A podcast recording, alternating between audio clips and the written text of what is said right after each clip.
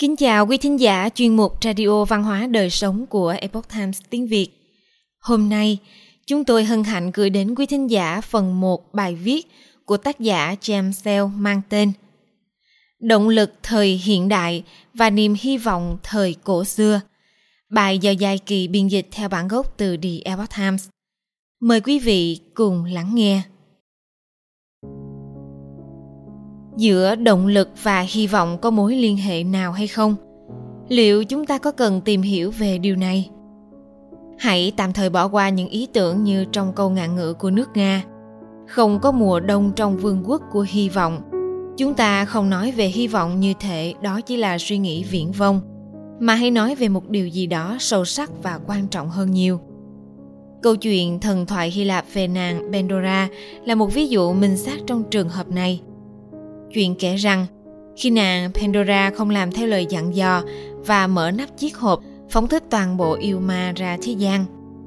Sau khi nàng đóng chiếc hộp lại, thì chỉ còn sót lại Elvis. Elvis là nữ thần hy vọng trong thần thoại Hy Lạp. Thi sĩ Hesis của Hy Lạp cổ đại đã từng sử dụng Elvis để nói về hy vọng. Từ này có nghĩa là hy vọng nhưng người ta cũng thường dịch là mong đợi. Chúng ta sẽ thảo luận về điểm này sau. Hy vọng Theo câu chuyện thần thoại này, hy vọng là điều gì đó chính yếu trong đời người. Bởi vì nếu không có hy vọng, chúng ta sẽ lạc lối trong tuyệt vọng và chán nản. Chúng ta sẽ từ bỏ cuộc sống này. Tình huống này không phải là không có thật. Một chuyên gia nổi tiếng thế giới nghiên cứu về sự lạc quan, nhà tâm lý học người Mỹ Martin Seligman – cũng là giáo sư tâm lý học của quỹ Zellerbach Family tại trường Đại học Pennsylvania, đã viết trong quyển sách Authentic Happiness, hạnh phúc đích thực như sau. Lạc quan và hy vọng giúp chúng ta đương đầu tốt hơn với sự chán nản khi gặp phải những chuyện tồi tệ, giúp chúng ta làm việc hiệu quả hơn, đặc biệt là trong những công việc mang tính thử thách và giúp chúng ta có sức khỏe thể chất tốt hơn. Ông Václav Havel, cựu tổng thống của nước Cộng hòa Séc đã đưa ra nhận xét rằng, hy vọng không phải là tin chắc rằng một điều gì đó sẽ diễn ra suôn sẻ, mà hy vọng là sự chắc chắn về một điều gì đó có ý nghĩa, bất kể điều đó diễn ra như thế nào. Nói cách khác, ý nghĩa mới là điều cốt lõi của hy vọng, bởi vì nếu không có ý nghĩa thì chúng ta hy vọng để làm gì? Bên cạnh đó, hy vọng là tích cực ngay cả nhà triết học chính trị thiên tả Ernst Bloch cũng từng viết trong quyển sách The Principle, Nguyên tắc của hy vọng năm 1959, năm 1986. Hy vọng yêu mến thành công hơn thất bại. Và nếu như chúng ta suy xét đến những câu chuyện hư cấu, hãy ghi nhớ lời nhận xét sâu sắc của giáo sư Charles Singleton, một chuyên gia nghiên cứu các tác phẩm của nhà thơ Dante nói rằng tác phẩm vĩ đại nhất của Dante Thần Khúc không phải là chuyện hư cấu. Hãy nhớ lại rằng, phía trên cánh cổng dẫn vào địa ngục có một tấm bảng ghi dòng chữ Tất cả những ai đi vào nơi này, hãy từ bỏ hy vọng.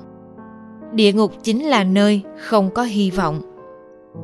Nếu như chúng ta đã đọc hết phần Inferno, địa ngục và gặp gỡ tất cả các nhân vật mà Dante đã chứng kiến ở nơi đó, chúng ta sẽ thấy rằng những kẻ bị đầy đọa ở nơi đó đều có cuộc đời vô nghĩa và cũng không có động lực.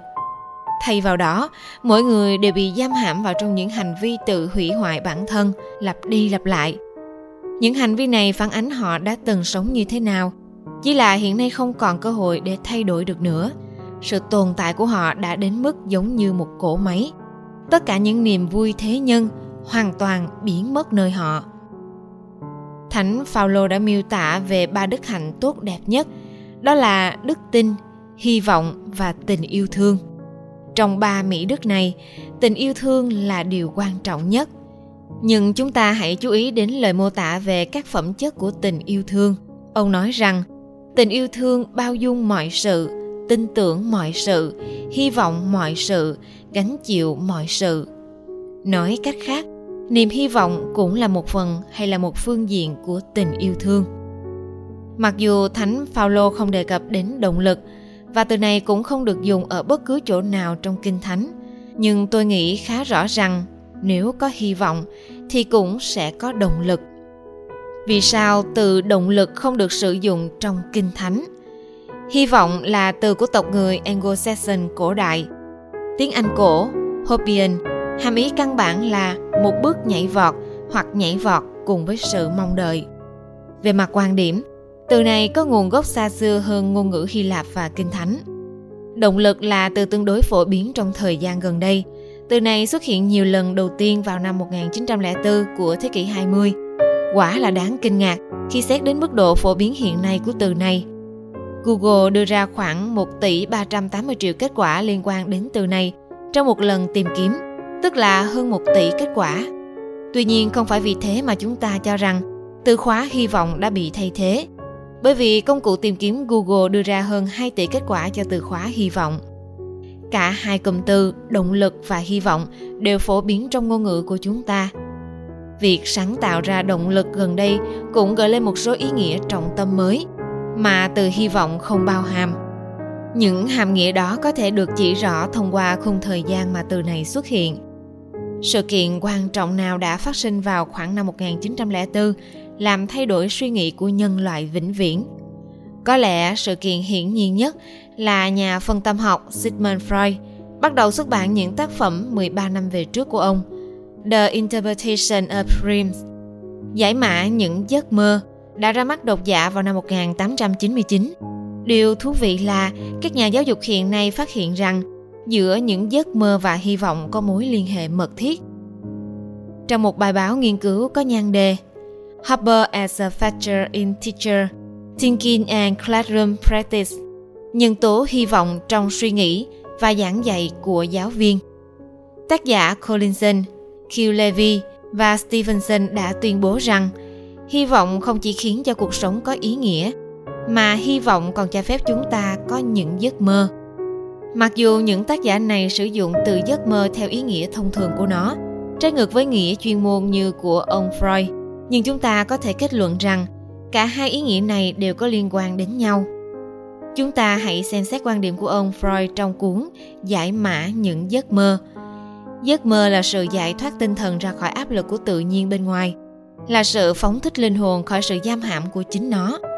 Giấc mơ ngay cả là mơ mộng giữa ban ngày thực sự là giải thoát khỏi áp lực từ thế giới bên ngoài và đó cũng là lý do vì sao chúng ta thích chìm đắm trong những giấc mơ theo sự quan sát của những tác giả khác và như chuyên gia sư phạm, Primer Elbert năm 1992 đã chỉ ra hy vọng dường như là một khuynh hướng hành động nằm ngoài lý tính kỹ thuật của nền văn hóa hiện đại. Và họ còn thêm rằng hy vọng dường như nằm ngoài sự vỡ mộng của kỷ nguyên hậu hiện đại. Nói một cách ngắn gọn, vào thế kỷ 20, chúng ta có một tình huống mà người ta tránh nhắc đến từ hy vọng như một chủ đề nghiêm túc. Từ ngữ này chẳng mấy tích cực chứa đựng quá nhiều hàm ý về thần học. Vì vậy từ này không có, hay chính xác hơn, có lẽ là nó không thể có tính khoa học. Tuy nhiên từ động lực có thể thoải mái lấp vào chỗ trống, bởi vì từ này không bao hàm tất cả những hàm nghĩa lịch sử của từ hy vọng. Mặc dù bản thân từ động lực là tích cực, nhưng động lực cũng có thể biểu lộ sự tiêu cực. Chẳng hạn như trong từ mất động lực, chúng ta không có từ ngữ kiểu như mất hy vọng, mà chỉ có từ vô vọng. Ngụ ý rằng không có sự hiện diện của hy vọng. Chúng ta không có hy vọng chúng ta gắn giá trị bằng không cho hy vọng chứ không phải là một giá trị âm hay ngược lại là dương như trong từ mất động lực. Tất nhiên điểm mấu chốt của chỗ này là bởi vì hy vọng không có giá trị âm cho nên tất cả chúng ta rõ ràng nên có hy vọng. Hy vọng có một giá trị và do đó không có hy vọng, đồng nghĩa với sự thiếu hụt trong bản thân chúng ta. Tuy nhiên, theo lối tư duy hiện đại, sự thiếu hụt của bản thân chúng ta sẽ là một điều đáng chê trách, và chúng ta không thể bị như vậy. Nếu như chúng ta gắn một giá trị âm cho từ động lực, thì trạng thái mất động lực về mọi thứ, mọi chủ đề, hay mọi giá trị cũng chỉ là như cách mọi thứ diễn ra. Như vậy sẽ không có sự phán xét nào cả, mặc dù chúng ta đều hiểu rằng có động lực nói chung vẫn tốt hơn là không có từ những suy nghĩ ban đầu này liệu rằng động lực và hy vọng còn có điểm khác biệt và mối liên hệ nào nữa không? Chúng ta hãy tìm hiểu ý tưởng này trong phần 2 của loạt bài này.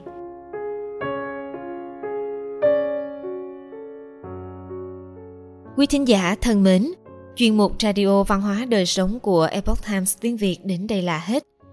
Để đọc các bài viết khác của chúng tôi, quý vị có thể truy cập vào trang web epochtimesviet.com.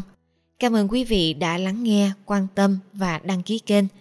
Chào tạm biệt và hẹn gặp lại quý vị trong chương trình lần sau.